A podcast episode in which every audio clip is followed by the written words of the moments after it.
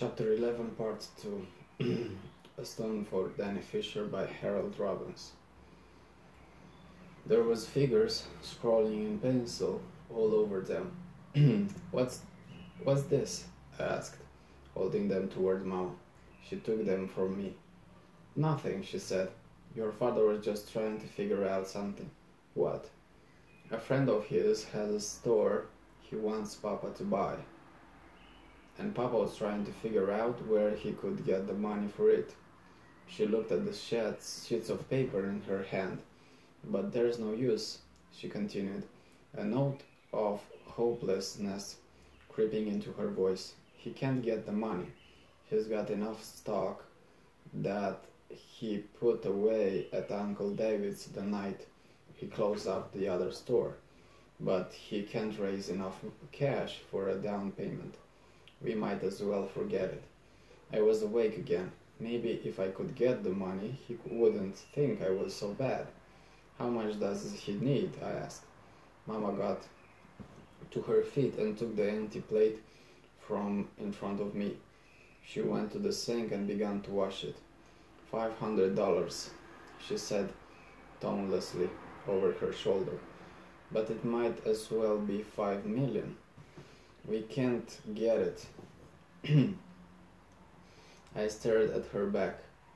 Her shoulders were dropping tiredly. There was an air of futility and resignation about her. The fight had gone.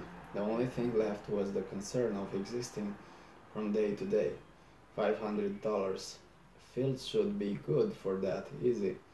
He had told me himself that he had booked over four hundred four grands on the fight. I looked up suddenly. Was speaking.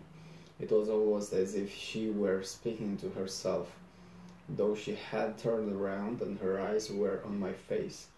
It was nice even to think about Blondie. Then maybe things would be again like they were, but it's no use. I got to my feet. My mind was made up. I'm tired. Ma, I'm going to bed. She came toward me and took my hand. You listen to your father, Danny, she said gently, her eyes pleading with me. You'll give up this fighting business.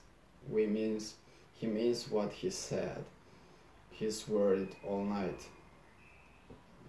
I wanted to tell her what had happened, but I couldn't. She wouldn't understand. There was only one answer I could give her now. I can't, Mom. For my sake, then, Blondie, she begged, please. In June, you'll graduate school, then you'll get a job and everything will work out.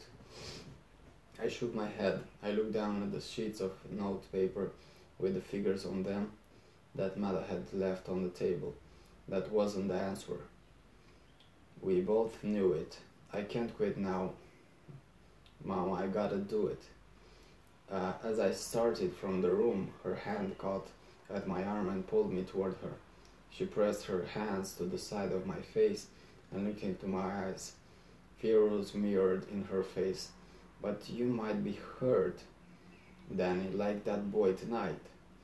The tears began to spill from her eyes. I couldn't stand that.